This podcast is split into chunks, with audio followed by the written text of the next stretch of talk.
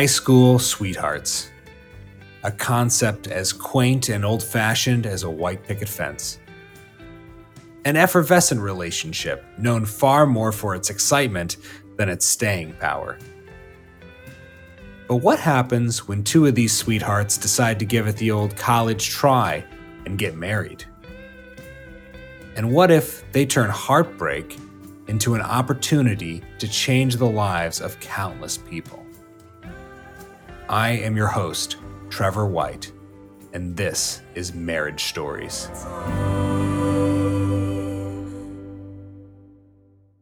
Welcome. This week on Marriage Stories, we are lucky to be joined by Josh and Heather Avis. Josh and Heather, thank you so much for being with us this week. Thanks for having yeah, us. thanks for having us, Trevor. Yeah. So, as we always do here, we'd like to hear you introduce your partner. So, who wants to get started and introduce?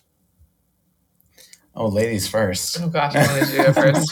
I'll go first. Chivalry, chivalry is not dead. Yeah. um, okay, this is Heather Avis, formerly known as Heather Hutchcroft before we got married. Heather is, I would say, a mother first and a creative. She's an author. She has written four books. Uh, Mm. One is a New York Times bestseller. Um, she's a podcaster. She's an advocate. She is an amazing partner. She's an amazing visionary, and um, I would say at the her heart beats for changing and shifting narratives around how we see those who are othered in our world. Mhm. And she uses her Wonderful. talent to do that. Wonderful. And where's where's where's Heather from? Well, she grew up in local mountains here in Southern California, and now we live in Midlands. Very cool. Very Yeah. cool. And outside of obviously those wonderful, you know, traits you described, what are some of her other interests? What does she get excited about? That's right. It's a marriage uh, podcast. Uh, so Heather, let's see what gets her excited. A good deal. Um, she and what that means is um, she A is a yard sale hunter. Uh, Oh, and that's yeah. through and through. Uh, Mhm. And so she is always hunting for a good find, a good deal, Mhm. and then we reap all the family reaps the benefits for that. So Nice. um, she is a gatherer. She loves to gather people. I think the Mm. one thing that really fills her cup is just being in community and hmm loving on her community and the community loving on Mhm. her. Um, hmm and I think I think she thrives when she's in the in the presence of her family, of her kids, and watching them hmm grow and stumble and thrive. And hmm um, yeah, I would. Yeah. Did I miss anything? So what what's a yard sale find that you really stands out? That you know something that she got that like you know uh, made a big difference. big different. Um, our house, our home. Yeah, oh, so she, uh, we were, she, yeah, the, I mean, short story, she was out hunting on a Saturday and there was Yeah. a yard sale in this in, at our home. right. And she happened to know the person and the person said, we're moving. And she said, oh, are you selling your house? And she said, I am. And we bought it without a realtor. And here we are. If it's in the yard, it's for sale, right? Right. the house, the house was there. didn't get it- You didn't get a yard sale price. We paid full price Right. for the house, but Right. I did find it at a yard sale technically. That's wow, wonderful. And and so, Josh, when you first met Heather, what drew you to her? Her face first. oh my gosh. Um, I mean, we were young, so we. I was fifteen, right? I And think you were 16 maybe. 16. I was 16 and she was 13. And um, I got to know her older sister uh, at school and we were friends. Her older sister and I were friends and still are. And, and I just remember one day at her house, like passing her room and I, and Mhm. I, we had kind of seen each other, but then uh, her, she started to hang out with us as a, as a group Mhm. and I just was immediately attracted to her. So I would say her, her cuteness and her countenance too. Wonderful, wonderful. So, Heather, is this a fitting introduction to you? Is there anything you'd add for context? I feel like that was great. Yeah. Right on. Wonderful. Wait, one more thing. She's an amazing Yes. chef. She's an amazing chef in Oh. her You want to call me a chef? I can make a meal. okay. her culinary uh, magic really does help with the gatherings, and she and it actually Right. attracts a lot of people to our home. And Does she have a signature dish? That's a good question. Maybe I don't the think salmon. I do. I, feel like that a- salmon is pretty amazing. Yeah. Mm. I don't think I have a signature dish. she's also a mixologist. I could keep going. It's you shouldn't have asked all these questions. Well, this is you know this is the deal. So yes, I All wish right, I was Heather. this. I do. I make a really, really good margarita. Okay. And a really Hey, good old fashioned.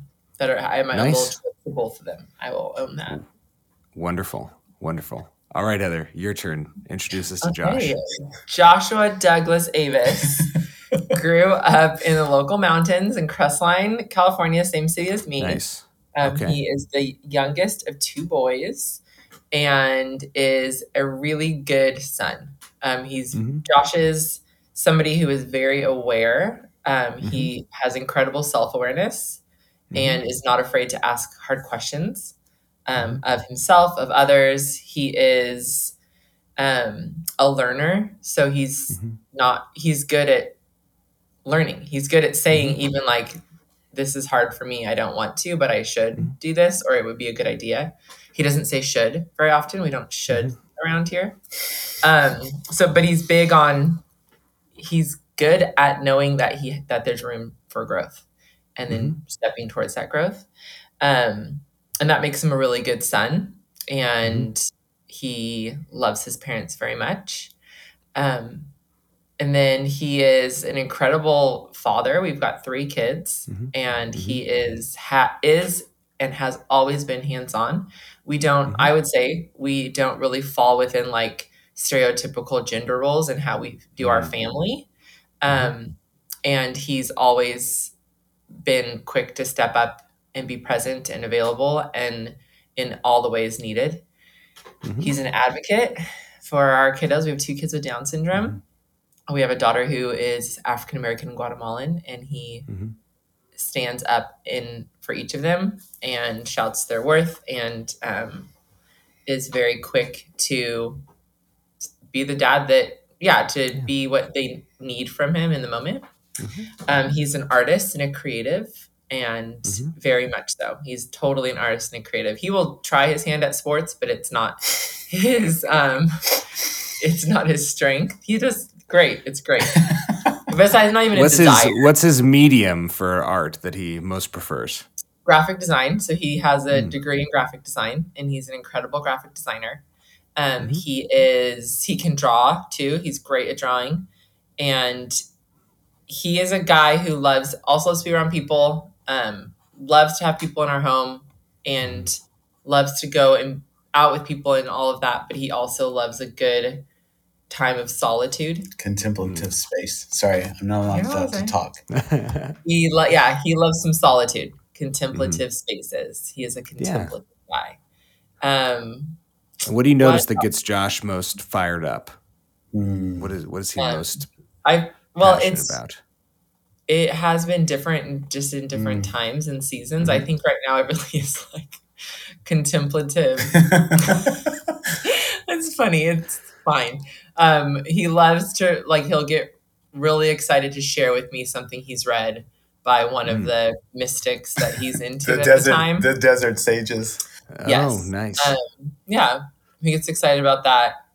Um, he gets excited about new opportunities.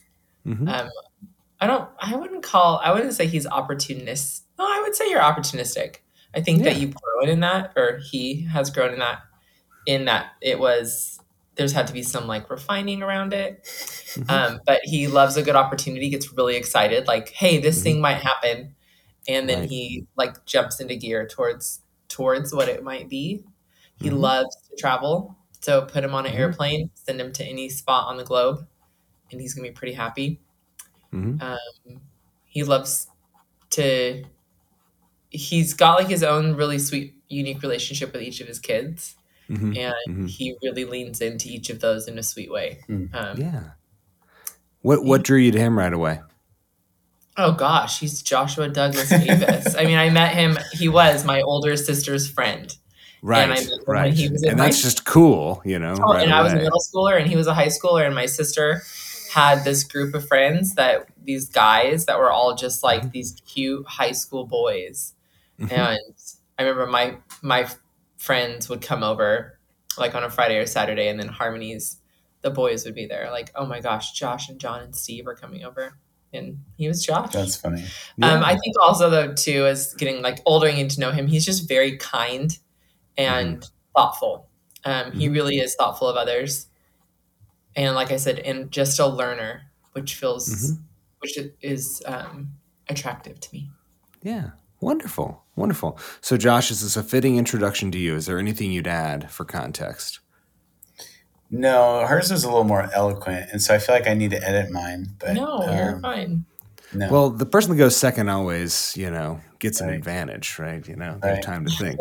But that's chivalry, you know. It comes right. at a cost. so, so you told us a little bit here about how y'all started to get to know each other. How did we become a couple? Um, we dated. I, I'm going to use air quotes. I just say it loosely because Mhm. it was high school, and not to Right. belittle high school relationships, but there is Mhm. um yeah it, an it- effervescence, maybe, you know. yeah yes and we were like dated on and off josh was really cool in high school and so well, I mean, still, right? Yeah, yeah, he was very much in the popular group we went we lived in a Mhm. smaller community so right. um there i think our high school wasn't tiny but there's like one high school in the town you know our Mhm. graduating classes were like 350 people so not Mhm. maybe 1200 people at the school so he was very cool in the very much in the cool group and he was older and Mhm. i've described myself as the least cool person in the cool group so i was two grades younger three Mhm. grades younger two grades younger um, and little less cool but all my Mhm. friends were very cool that's your definition. Sure. Um, and and so we dated on and off like a couple months in the summer, but he was also Mm-hmm. not super kind to me for a while because he was the cool guy. You can jump in here. No, anytime. yeah, and my frontal lobe wasn't fully Sure. developed, and so Right, I was yeah. impulsive and not. I had no forethought or understanding Right. of most of the world. Sure. Mhm. And we worked Mhm. together in a summer at a little coffee Oh, yeah. shop, a cute little Nice. lake on the lake. And we um that was really fun. So I think that was it. I Mhm. think that summer working together, it was called Raspberries, was the name of the store, the coffee Mhm. shop. We Yeah, flirted and lived close Right. by each other, like a mile from each other. And Josh was driving. I wasn't 16 yet. So he would drive me to Right. and from work if we had the same shift. And yeah. we kind of blossomed into a little relationship. And then he broke my heart, Trevor, just broke it in a Mm. million pieces. And that It happens. heartbreak lasted way too long. I think I was happens. very, yeah, I had some. Her mom wrote work me a letter. Her mom wrote me a letter. Whoa. So you were you were you were 15 at this point, and At that and point, Josh- he was probably 17. Like a couple years had gone by. We didn't date when I was 13 at all. Yeah, I was that's right. I was a sophomore in high school. He was a senior. Mhm. So Yeah, however many years, three or four was- years had gone by. yeah. I was seventeen. You were 17 or Yeah. 18. So your heart was broken for a period of time. I'd imagine, Josh, were you going off to school at that point? Was the, you know, kind of typical, you know, yeah, I was kind of floundering. I, yeah, I did go to a local JC, but I just didn't have a plan, and hmm I, I don't know what I was doing. hmm Heather, you said it, your heart was broken for too long. What, what do you mean? I just never, I just really never got over him. And again, I was Yeah. a child. Um, Right. But I always just really loved him.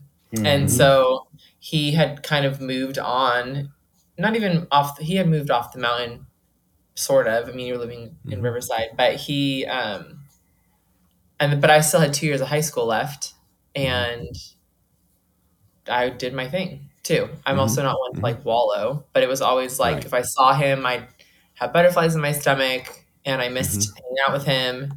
yeah. And then my, my senior year, I was a cheerleader. Um, at the first football game, there was his little face in the stands. Mm, mhm. And I don't think I'd seen him in a while. And I was just Mhm. like, um, oh my gosh, Josh is here. And he was there to see me. I'm assuming. oh, Because then he we went out afterwards and we've been together since then. yeah. okay. So that was how we reconnected. Yeah. He showed Josh, back Well, your intention I- I was think- yeah, I think I came back and and I, I remember thinking, man, if if you let this one go, you you yeah, you'll it, don't let this one go. It's not. Mhm. It's just not worth it. And it hmm it was. I pictured my life as much as a 18 year old can. I just pictured I could I could grow old with her. I could do anything Mhm. with her. I we could. Mhm. This is a this is the long game. Mhm. And so, however, an 18 year old get crawls back and says, "Let's Mhm. try this again." Um, Mhm. And then we did. And then she said, "Do you want me to keep going? Do you Yeah, want me to tell it. you the next like Yeah. little?" So she said, Yeah. "Okay, yeah, we can try this, but I'm going to college and I'm not waiting for you." Mhm. And Mhm. I was in Southern California, and she went up north uh, to a four year school. And Where'd so, you go to school? I went to Sonoma State in Northern Okay. California. Nice. Uh, yeah, I wasn't. I was. I wasn't then, and I'm not now. It's just my personality. I'm not the girl who's gonna just cancel everything for a guy. Like I was. right. Yes, I was like Josh is back in my life, but I'm going to college. Like I'm. I'm you, do. you were heartbroken, but you had, you know, developed a sense of like, hey, I'm still going to do the right thing for me, and you Yeah. know, we're going to see how this is going to work, right? Yeah, and I think also always in my mind, I'm like, I'm 17 years old. I graduated high school Mhm. at 17. Like I, this I at 17, it's just not a great Mhm. idea to hmm um, focus your whole life on one person. Like center your life on around a guy. You're 17 years old. hmm So Yeah, yeah, I balance. right. So, how did we maintain a relationship? yeah, with so this she, she went up north, and um, we both said if this works long distance for a year, then then I think it'll work. And we and so I and for many, for many, these are famous last words, right? You know, Yeah, like yeah. going Right. out to college, the turkey drop, the whatever it is. Yeah. Um, so, what did we do to make it work? I mean, lots of driving up the five for me, and then I think just uh, I think there was some homesickness too, and, Mhm. and so I, we would write back and forth. There was no cell phones, which is funny. I think I had a pager. Right. And oh, so, nice. yeah. We had correspond. I mean, there was a letter in my mailbox every day from Josh. Wow. um, I was a hopeless Wow. He romantic. is a hopeless romantic. Yeah. Yeah, and I think as time went on, I just I think we developed, you know, this just a, it just got deeper and and I think more intentional and hmm and then I decided I, I wanted to go. I told my parents I was going to school up north, but really I was I I really wanted to just be closer with Heather, so I moved up north a year later and went to school, but it was ultimately to be closer and. Yeah. Yeah, I don't know. I mean, we. I, it, it, how much of the story do Yeah. you want to like? I mean, I think Well, well, well. How did we? At what point did we decide to get married? Um, Josh proposed to me at when I was Nine. 19. And Okay, all right. 22, 21, I was. Awesome. 22. I was twenty two. and then we got married the uh, the next year. And so Okay. I was 20, he was 23. Um, we'd Mhm. been together for so long, it was just kind of like, what, like, why would we keep waiting to get married? And Yeah. we each had a year left of college. So we were married our last year of school. Mhm. Um, yeah, I, I credit, I mean, really only the grace of God. Like there's some divine something that's kept us. Yeah. Because if my daughters or son came to me and were they're like, we're gonna get married at 20, I'm like, there's no way that you're doing yeah. that. That's Absolutely not. Yeah. possibly Have so yeah, certainly. I'm sure you're aware of the fact that many couples that get married at that age struggle to stay married and and Yeah. you know get divorced usually early on. And so we we've been lucky, right? You know, to Yeah. to um, make it work. And Yeah. and you know what were those for for many? Right, the early years are the hardest when you're young, you're married. All of a sudden, you're dealing with all of these responsibilities together. What was that like for you two?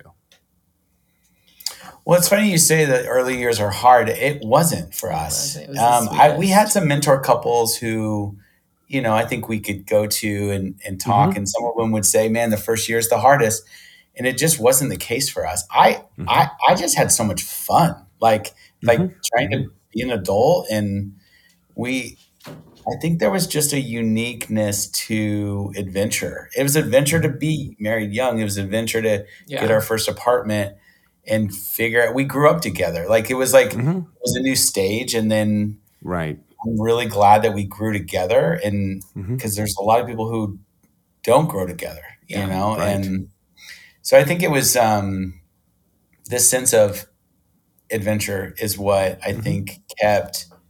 Um, I think the sort of the creativeness of of this new relationship going. Yeah.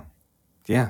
Yeah, I look back on the first few years so fondly. I mean, it was just so fun. And even thinking through, like, we were just completely broke and waiting for student loans to come through because we had a year left of school that first year of Right. marriage.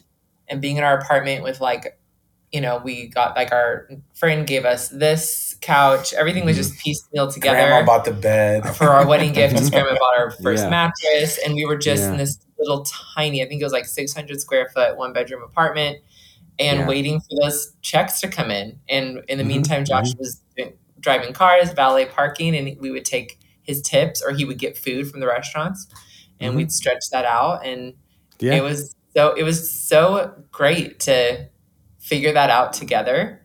Um, right. We were just on the same. We were totally on the same page, on the same team Right. because we didn't bring a bunch of baggage not not baggage we didn't have a whole life we'd already established right we were kids Yeah. and right. so we just did it together and it was really sweet and we kind of came of age together right you Exactly. know and and you know seeing that seeing our growth development and and you know investing like we did you know especially when you went off to college heather it seems like it was really paid off for us right you know Mhm. and Yeah. you know you're describing a lot of these things that some couples you know find to be extremely stressful in the Sure. beginning years of, as young couples uh, for y'all you're rebranding it or branded it at the time as adventurous right exciting and Yeah. and there's something that that seems to be um, that seems to be a meaningful part of your relationship is that you know when you run into these stress these challenges we see it as as something an adventurous thing to do together right you know yeah Yeah, Yeah. I would say it's accurate. I've never really put it together like that, Yeah, but me that neither. is that is very accurate. Yeah. yeah so what what came next um we well i mean speaking of adventurous we were married for a year and we towards the end of college we're like okay what are we gonna what is next? What should we do? What should we do? And i knew i wanted to get a teaching credential. Josh wanted to be a graphic designer. But we Mhm. also knew like this is a time in our life where we actually can do whatever we want. Mhm. and we don't have to rush into these job Mhm. opportunity or like working towards a career and so we Mhm. moved to hawaii with one way one way plane tickets. Nice. There you And go. little tiny Why not? apartment. Yeah furnished apartment, Furnished apartment. sight unseen. Hmm we landed gave ourselves three we brought our bikes. We shipped our bikes over. Nice. Gave ourselves three days to just chill in maui and then started applying for jobs. And Nice. We both had, I think, two jobs in like the first right in week. the first week. Um Turns out there's a plethora of jobs uh, for young, uh, newly Right. graduated, eager. minimum yes. wage yeah minimum wage Yeah. paying jobs yes So we each got a couple part-time jobs and we did that. And we thought it'd be Yeah. forever. It was six months and we moved back home. And um and then worked towards those careers. So then I started teaching. Josh started Right. working as a graphic designer Mhm. at a, in a church setting and then at a camp. And Mhm. then um Yeah, you could say our roots started probably in Southern California, mhm. Mhm. uh, where we grew up, and yeah and started to, um, yeah, to put our roots down and develop our career. right Yeah. right Yeah. and then when did we discuss or start thinking about you know having a family we were really young. I was hoping to be done with kids by 30. Like I would have Okay. I wanted three kids.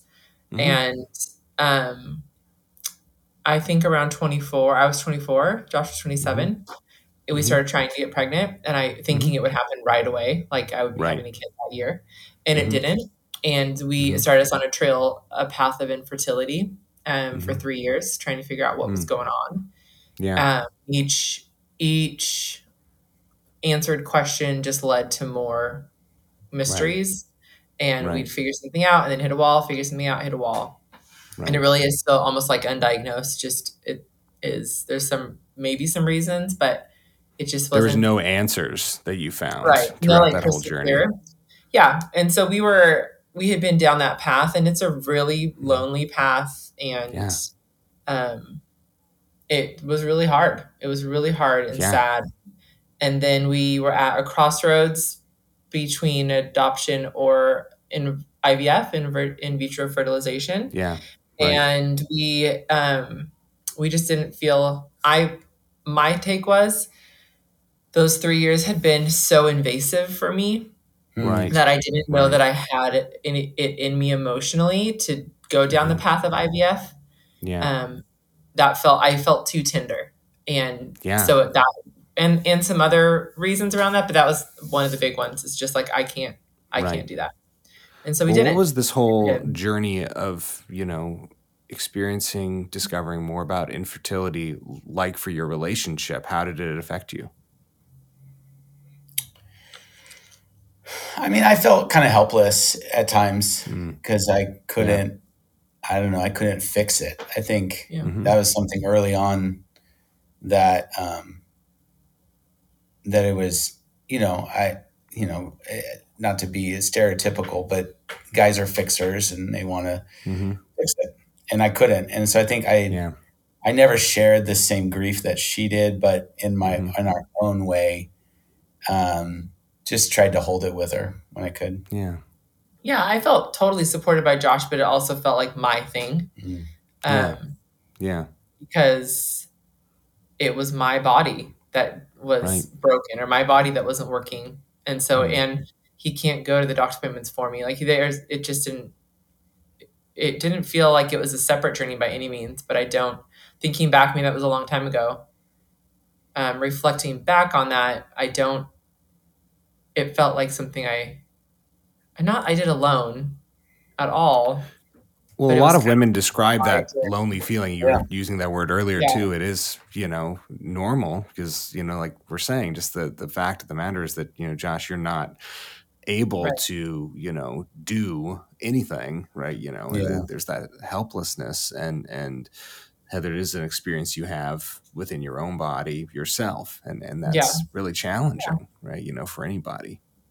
Yeah, I mean it didn't by any means create a wedge, put a wedge between us. Yeah. Right. Um, Yeah, yeah I feel like we're on the same page in the decision making. Yeah. like it was Right. It was never like I don't know. Yeah, yeah, hmm yeah. Yeah. It would just, if anything, I think something that early in our marriage it bonded us. Yeah. I think in a in a kind of this is our story.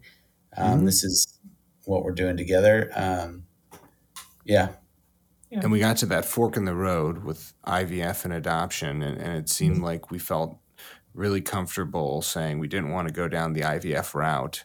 And so that turned us onto the, the road of adoption. What was that like for us? yeah, I I would say I was ready to adopt before Josh was. Mm. Uh, maybe six months before Josh was, I was ready to Yeah. start that process. Mhm. And would you agree with that? Does that Yeah. sound familiar to you? Um, I mean, it's been a long time. Mhm. um, and we, it was like, okay, who, who do we know? Like, who can Mhm. we talk to? Where Yeah. can we see ourselves in this kind of a story? And this was 15, 16, this was 16, 17 years ago. Mhm. um, Mhm. and we didn't know anybody in the adoption Yeah. space. It wasn't it wasn't like I think there was a trend around adoption about 5 years after we adopted yeah. that I don't that's another podcast episode. I don't know if that was help, helpful or healthy for Right. the adoption community, but yeah. there was a moment when you could meet a ton of lots of people who had adopted. That's not we were before that. Right.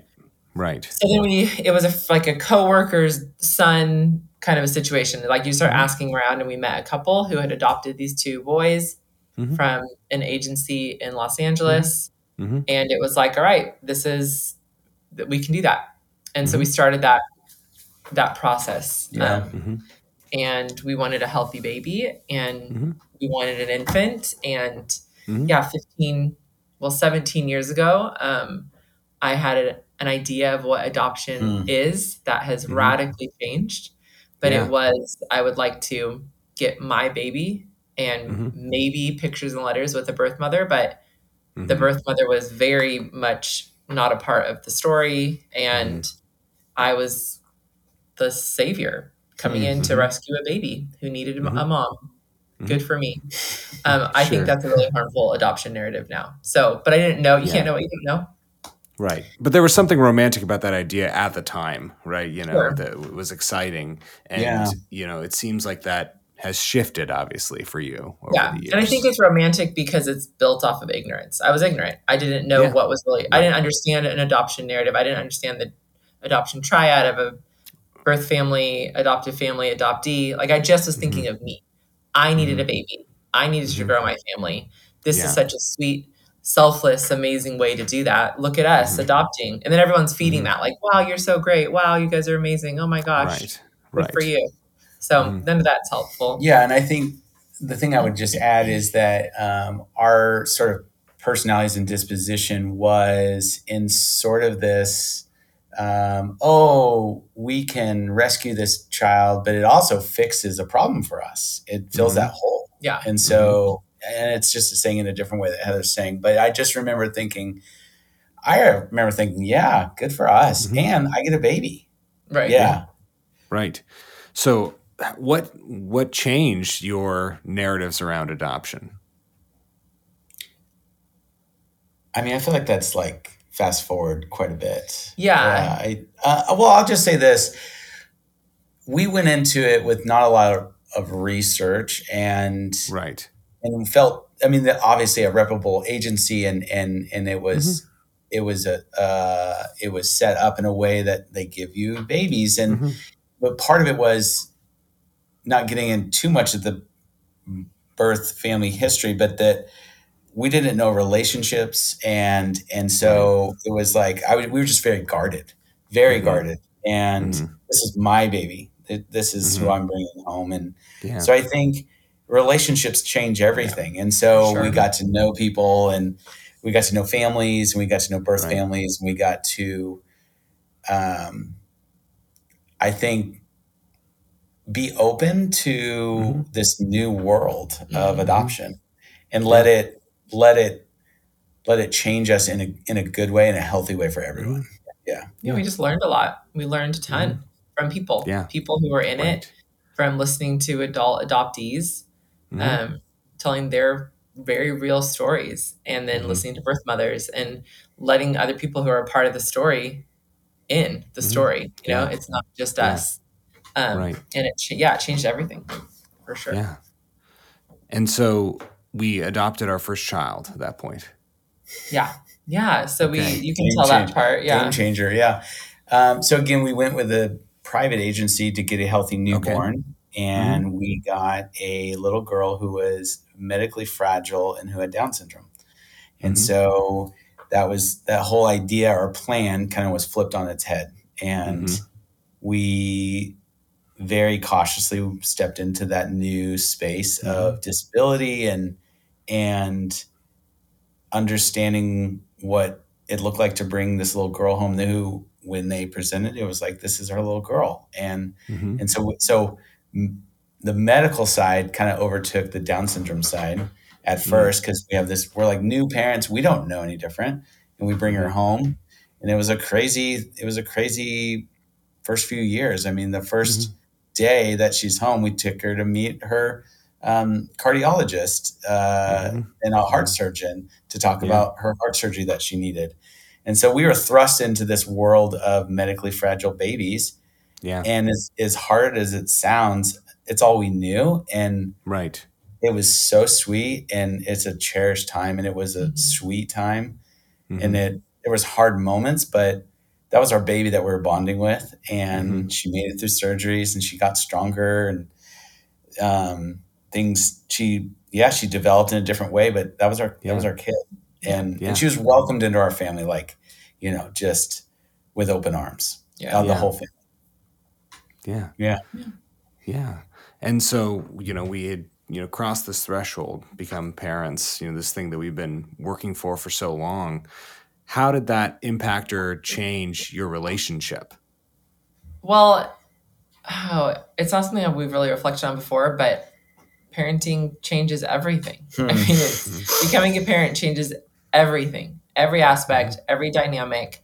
Um, because it's not just the two of us anymore. And we brought home a little girl. Like we were we were adventurers and we went Yes. places and we traveled a ton. And we, you know, ev- yeah, we even in bringing home our daughter Macy, our baby girl, it was like even that it, there's an adventure there, you know, and um, we had to stay put because she was sick and she couldn't travel. She could, Macy couldn't get on an airplane the 1st Mhm. almost three years of her life. Mhm. Um, We more than that. Yeah, we felt landlocked, and so we made it work. We would get on trains, Yeah, we took trains. or we go local, or- and So, but, Yeah. but it was like we had to bringing her into our life. We had required us Right. to give up of something. It wasn't just a stacking Right. on top of. It was a like we we got to trade some things in here for her, Right. and that yeah, time just to ourselves. I mean, all all of that changes. Um, Yeah. And then I get to watch Josh be a dad and step Mhm. into that role and Yeah. in such a beautiful way. And hmm um, you know, I have friends who have felt frustrated at the way that their partners parent, Sure. and so I could have Right. gone that way, but that just wasn't the case for us. And so then we're, and then you bring in this baby where it's not just like, oh, we need to change diapers and hmm and be up late at night and all of that. It's the Mhm. dynamic of, oh, we're actually fighting to keep her alive. Like Mhm. she's on oxygen 24 7. We're putting, you're Yeah. told not to put a baby in a crib with a blanket. And she's got like, a tube, like uh, rubber cannula. tubing Right. in her Yeah. in her crib.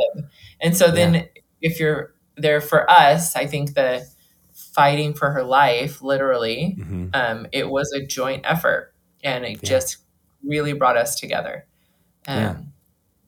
And tr- Macy, we waited for Macy for so long Yeah. that when she Right. made it, it was just like, oh my gosh, this is our kid, and we and Yeah. we held on for dear life, Yeah. you know, and hmm and so it was celebratory, but also she just filled a really big hole that we had been waiting Yeah. for, and Right. yeah, Yeah. Yeah. So we we, Yeah. we made this transition. We we kind of, you know, crossed this threshold. And, and Heather, you said when you were first imagining becoming a mom, you wanted to have three kids. Did you know as we transitioned to adoption, did that change, or did we just keep going with that vision? I mean, we have three kids. So um, Macy, I if Macy wasn't didn't have all her health issues, we probably would have Yeah. had an, our next child sooner. Okay. But she was pretty all consuming, and and once all her medical issues started to resolve, Mhm. uh, she was around three, three, three and a half, and we started the process again for to adopt Mhm. another kid. yeah. Um, and then our middle daughter Truly came home. She was six months Mhm. old, a week shy of six months, hmm and Macy was three and a half, four. Macy was four when Truly came home, and that then we had our girls, and it was yeah everything got exponentially harder. Um, Right. Just a four year old with medical needs and Right. learning disabilities and cognitive hmm disabilities, and then a six month old um, Yeah. wants to rule the world from Right. six months. So it just Yeah. got more and more. Josh was working full time. I was home full time. So we were kind of playing into Yeah. those roles a little bit. Sure. And um, it was, it's just a consuming season totally. of life, Yeah. having littles. Yeah. Right. I think a lot of people talk about that time of life losing a sense of their identity, losing a sense Mhm. of their relationship, the things that maybe meant most to them. Um, what did we do? It sounds like a big part of what we tried to do is just keep living our life and just kind of say, all right, you're along for the ride too, kids. Um, Yeah. But what, what else did we do as a couple to kind of keep our connection alive during that time? Yeah. It's a good question. It is. Yeah. Um, I mean, there Well- was a sense of, um, yeah, like bringing the kids into who we were instead of us Mhm. having completely to change for them. Right. There's a give and take in all relationships, but even like once a week, we were it was really good for us. Was hanging out with Mhm. a group of yeah, friends. that's what I was gonna say. we did Mm. like a game night and watched Survivor together, and we did that every week. Nice. And then once our kids came, we brought Pack 'n Plays to our friend's house and we put them Yeah. down there. and then Right. transferred home. And so things like that, where it's like we could have stayed home, um, but right. we we did we incorporated our kids into Yeah. what was working for us. Yeah. Uh, I think too, we were part of a church that had a sm- small group that we were kind of actively in- involved with a lot of different couples of different ages, different stages of life, and Mhm. and I think Heather and I were very sacrificial to each other, almost almost unhealthily. Like, Mhm. well, I'll outgive her, she'll out she'll outserve me. I'll, you know, there was just like a yeah. Right. a sense of um, just outdoing each other. But there was Mhm. also this understanding of what was healthy and what wasn't, just Mhm. based off of the proximity of other couples and yeah. mentor couples. And so I think that was, I think that was really good, informative in those years of how are we doing? Oh gosh, so and so is going through a divorce. Oh, this is hard. Or watching other dads and and yeah Right. so we had good models but also i think we just had a good perspective at the time Yeah. Yeah. Yeah. Yeah. And and we kept a lot of what kind of made us, you know, a good couple, a lot of the things that were really meaningful for us, community, all of that, you know, going, right? And Mhm. and that stability of that seemed like it was very important. I think it is important, right, for couples as they make that transition. Um, yeah. so when did we have our third kid? Our son August um, Truly was three, and Macy was six and a half, yeah i think so Okay. and something like that. Um, and no, maybe a year younger. Anyways, Hmm. we got a yeah, we got a message about a mom who was pregnant and Mhm. had an in utero diagnosis for Down syndrome Mhm. and a congenital heart defect. And Mhm. would we want to know more? And we said yes. And then Mhm. two months later, our son came home. So he was born in 2013. So by 2013, we had three kids. Yeah. Um, 9, 10, 11, 12. I guess we had a five year old, a three year old, and a newborn. newborn okay. Okay. yeah Right.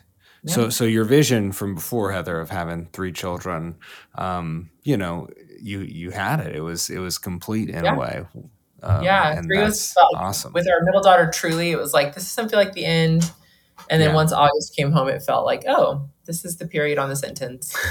It did. Yeah. It like it's always felt that way. I don't think either of us have desired a fourth child. It's just always Yeah. been. It this Right. feels like it was what it Yeah. is. Yeah. Yeah. And then at what point did we transition to doing more kind of the advocacy work, starting, you know, you have a foundation that that supports families that are going through this process as well, right? Mhm. Mm. yeah.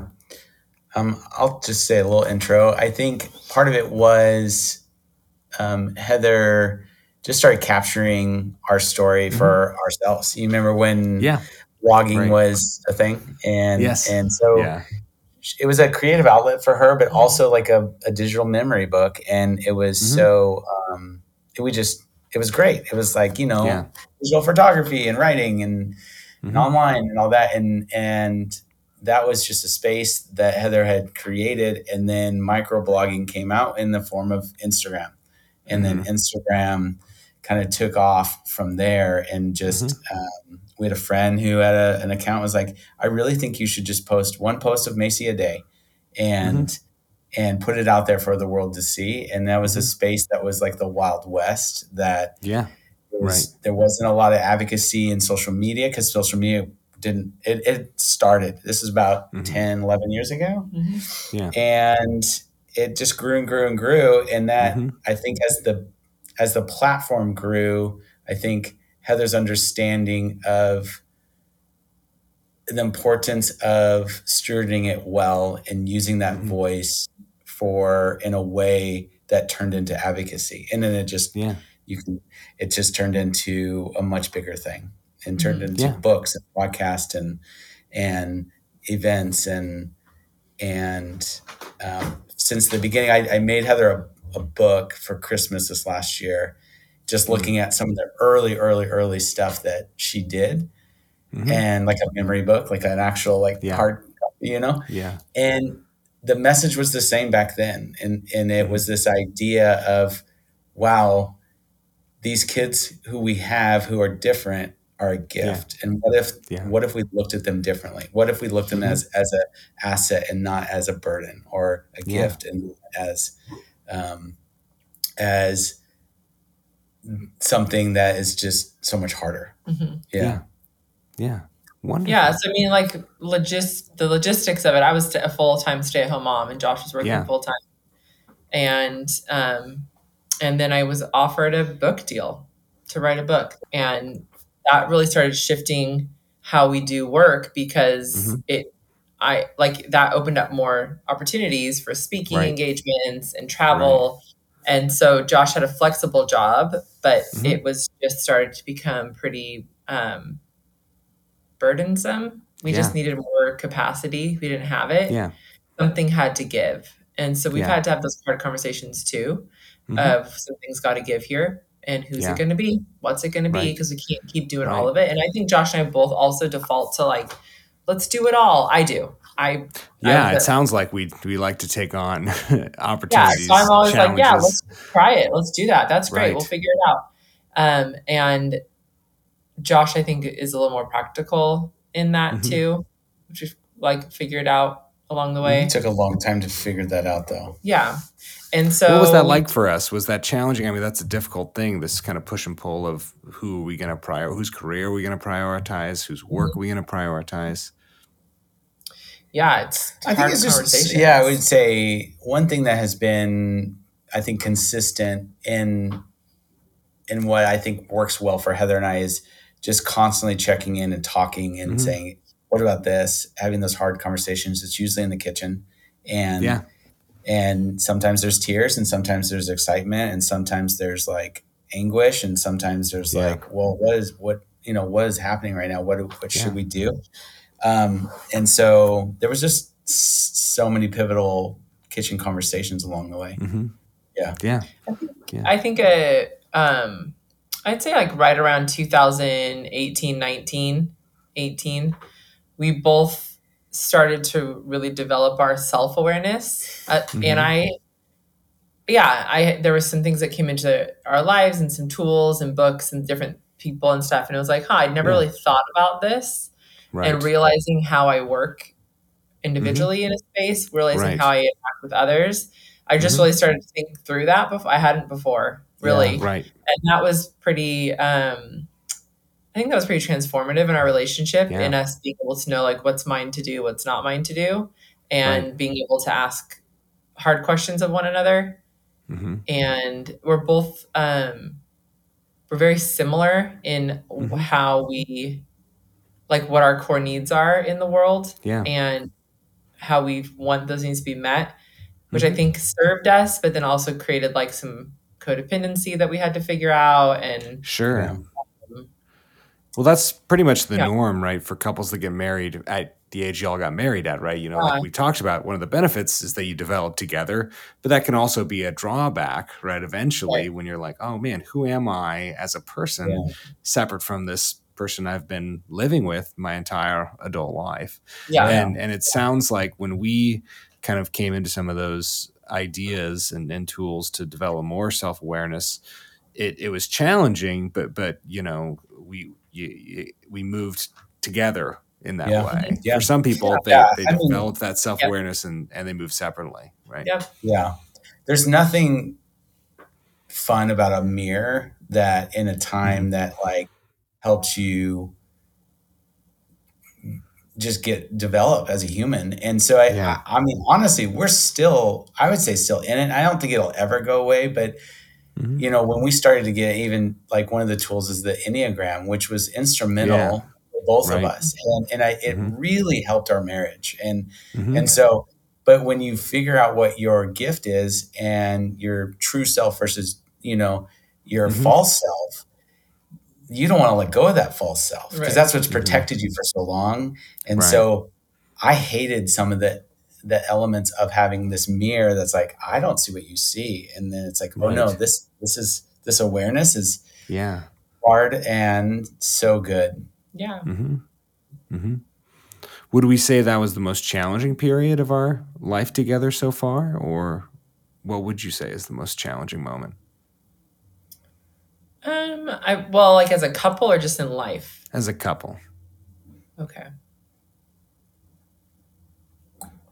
I think I would go back for me uh, like um when I started staying home full time. I had a career, and Josh Right. was working. I was grateful to stay home. I chose Mhm. it. No one was forcing me to do it, Right. and I was pretty resentful that Josh got to go to work every day. Mhm. Um, and then I was exhausted by the mundane of things. And I remember Josh read a book called "Choosing to Cheat."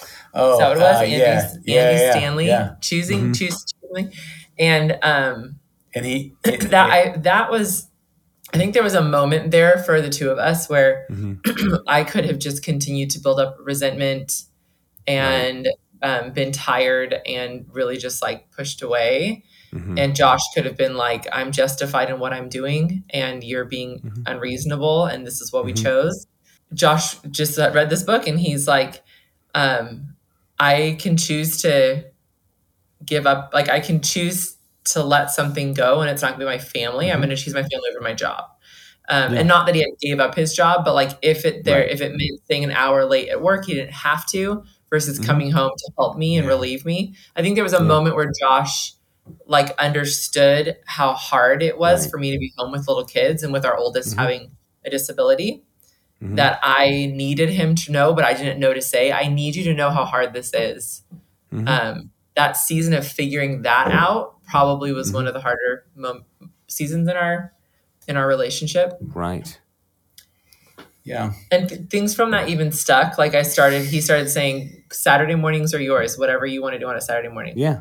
Yeah. And I don't remember ever saying that. really, I'm just kidding. I don't. Really. but that's still stuck. I still Saturday mornings are still mine. Yeah. And, and he, we've even like had some role swaps almost where Josh is more at home with the kids and doing some with the kids Right. than I am. right. But I like it's just a recognition of roles was Yeah. really helpful for totally. us. yeah. What do you think for you, Josh? What would you say has been the most challenging moment, if it's not that? I don't know. Um, I'm I'm pretty adverse to conflict, so I feel like Mhm. I'm like s- suppressing a memory that I Mhm. can't find. Um, So I don't know. I think I I would say early early on. Yeah, I didn't know it, but it was awareness. It, and early in our marriage, there was like things that she would bring up that I would say, I just don't see that. I don't understand that. And so there was this idea: what if she's right? Like, what Mhm. if? Wait, what could we consider that you you're super critical about this? So it wasn't Mhm. seasons. I think it was just like markers along the way. Yeah, and I think right. we've both had these markers that we can point to that they're they're not scars, but they helped. They helped along Yeah. the way. So, so we have this foundation, the lucky few. Why, why do we name it that? when our daughter Macy came home, I had a moment at the park where she was the only person with Down syndrome there, which is usually the case. She's usually the only Mhm. person with Down syndrome in a room, Right. unless we're at a Down syndrome event. Well, and now she has a brother with Down syndrome, but before that. Yeah. Um, and I remember feeling so like looking around at all the other parents and thinking, or caregivers at the park, and thinking, um, they don't have a kid with Down syndrome. I have the kid with Down syndrome. Like, Mhm. I'm so lucky. I'm the only one here who gets a Macy, and I Mhm. feel so overwhelmed. I felt Mhm. so lucky, and just Yeah. that kind of that theme kept showing up even when it was really hard. I remember being in the hospital Yeah. with her when she had open heart surgery, and it was hard and scary. But there was also this sense of like, I I can't believe that I get to do this, and it worked out, right? Like it, we, Right. she's her heart was healed and she's fine. Yeah. So it would be a different story if not. But I can't believe I get to to experience this. Like this is Mm-hmm. it's not good or bad. It just is what it is. But I feel really lucky and honored to be a part of it Yeah. and then just being she's just incredible and that there was this narrative around down syndrome prior to macy coming Right. into our lives that we had been told and even knowing we were going to adopt her it's like this is Mhm. bad this is scary we're so sorry oh my gosh why Yeah. would you do that and then realizing like wait a second we're so lucky to have her in our life Yeah. um, and she's shifted everything she's reframed everything for us in all the right ways and so that's where the phrase the Mhm. lucky few came from Yeah. Yeah. Wonderful. And I, I don't know if it's referencing the Shakespeare um, speech. Is it? No, Meant to- tell me more. It's yeah, the first time I've Hen- ever heard. Henry V, the the we lucky few, we band of brothers. It's like the the, the speech, he, famous speech he gives before going into battle. Um, and Wow. but it's it's kind of interesting because you know I think we we kind of you know often will pair love and war, right, or combat or intensity, the the kind of um, the the kind of um, feelings that are evoked, the the the depth of emotion, right? You know, can be can be similar, I think, for people. And you're describing how for you, man, this there's a lot of challenges, and and in that, you know, we're just so blessed and lucky to Mhm. have this person in our life, right? You know, that we we Yeah. worked so long and hard to to make this happen for us and and it's even more meaningful with with that Yeah.